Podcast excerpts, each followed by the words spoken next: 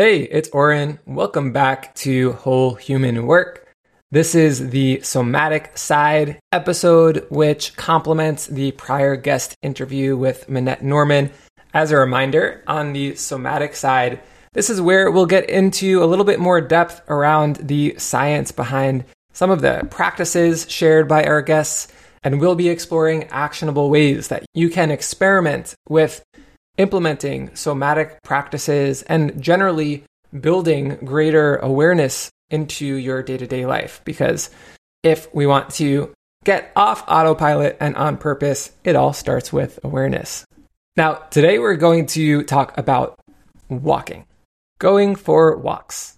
If we are connected on LinkedIn or you receive my newsletter, at one point or another, maybe many points, you've heard me speak to the benefits of walking almost with religious fervor because this is one of the most accessible and potent high return on your investment ways that we can support having deeper body awareness, more grounded nervous systems, and give our body mind an opportunity to reset in a world where we are inundated by information. We have so much stimulation. Our normalized way of living is what, with my clients, I like to refer to as the rock concert.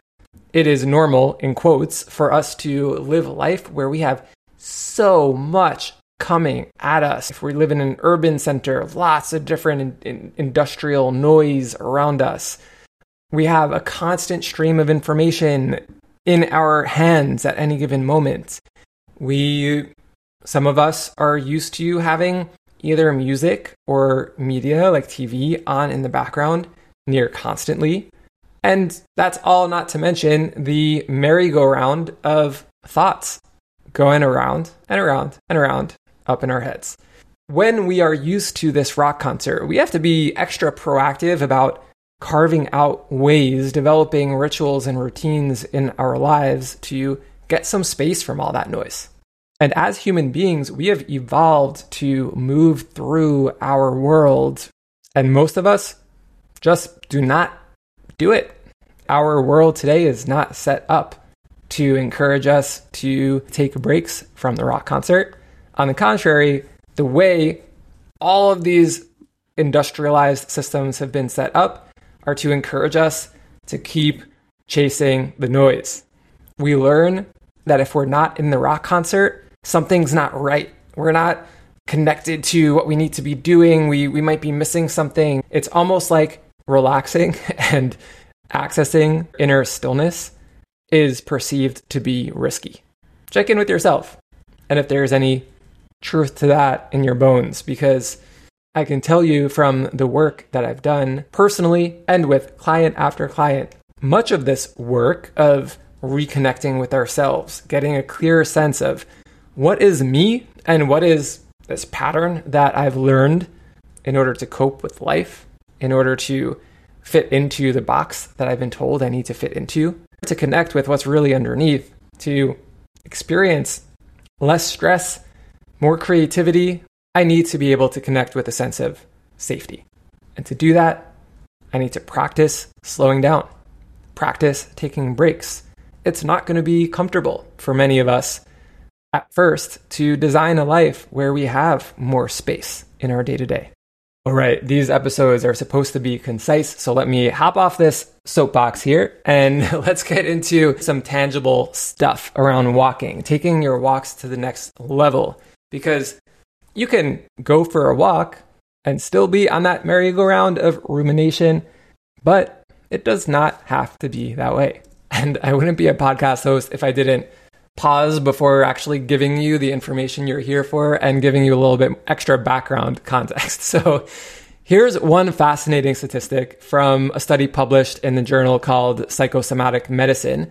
And this study found that those who engaged in a form of mindful walking, this is known as forest bathing, some of you may have heard of this, referred to in Japan, where this practice originates as Shinrin Yoku.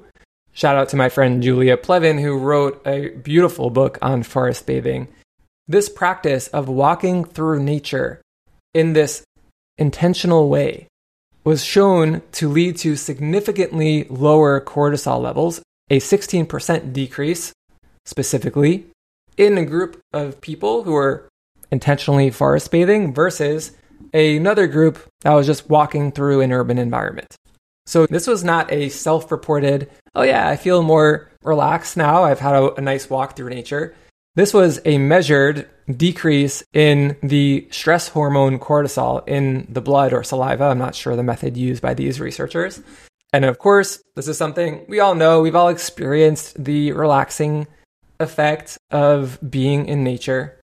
But I share this because these types of practices we're talking about, this is not do this thing so you'll be more productive and you'll be able to work longer hours. And that's not at all what this is about. This is if we want to be able to show up in a more human way in the world and bring more creativity, instigate more positive change, we got to be less stressed to do it. Now, most of us probably don't have easy access to a straight up forest on a day to day basis. So, what can we do regardless of the environment? What are some ways that we can bring a little bit more of this intentionality to our walks to make them more supportive for the body mind? I'll share three different ways you can do this here. And then if you're interested in learning some more, connect with me on LinkedIn. I'll be sharing more there as well as in the Whole Human newsletter, which you can sign up for at whole-human.co. First recommendation, just like you may do interval training in your workouts, hopefully you play with different levels of intensity within the same workout session. It's incredibly beneficial for not only the cardiovascular system, but also for the nervous system. And this can be as simple as just having some short bursts interspersed through your work. Short bursts interspersed and so you're walking faster or you're walking uphill, let's say, for a period of time. Let's say you give yourself roughly 30 seconds. Don't worry about getting it perfect. And then you return to your lower intensity walking speed. Intervals lead to not only better returns on a workout, but also force you to be a bit more present. What's going on with your breath and your heart rate? When are you ready to start a new interval? Or when are you ready to have another burst versus when do you need to relax? You're incorporating just a bit more body awareness into your walk. Second walking practice. If you're like, walking is boring, I don't want to do it, it gets so dull. You may be used to being in your head, so use that to your advantage. As you're walking, see if you can visualize yourself. See if you can visualize the breath, visualize the lungs taking in the breath.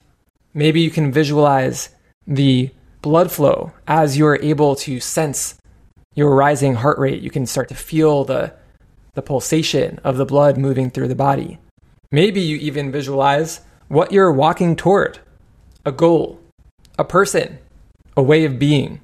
Maybe as you turn the corner, you practice shifting your posture and embodying a way of being that feels more aligned with that goal, with that relationship. Maybe as you're walking, you notice, ooh, that spot in my lower back feels pretty tense. Can you visualize a softening taking place in the low back? But really, can you see in your mind the muscles relaxing?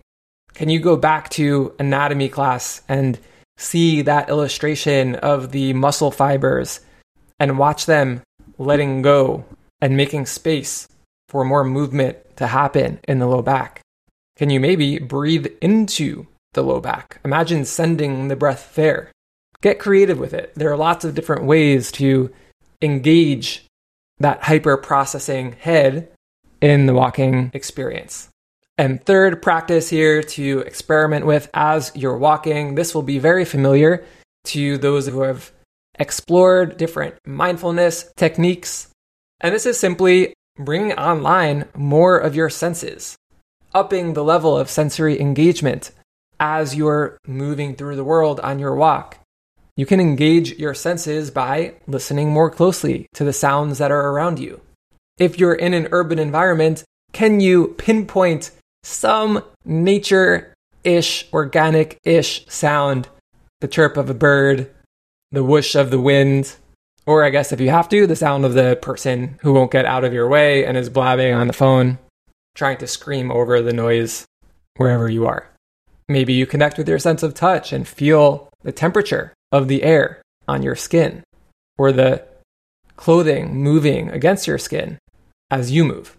Maybe you notice some gradients of color that you hadn't quite paid attention to before. Can you sense a different inner experience as you watch the trees moving in the breeze compared with what it feels like inside as that truck barrels by?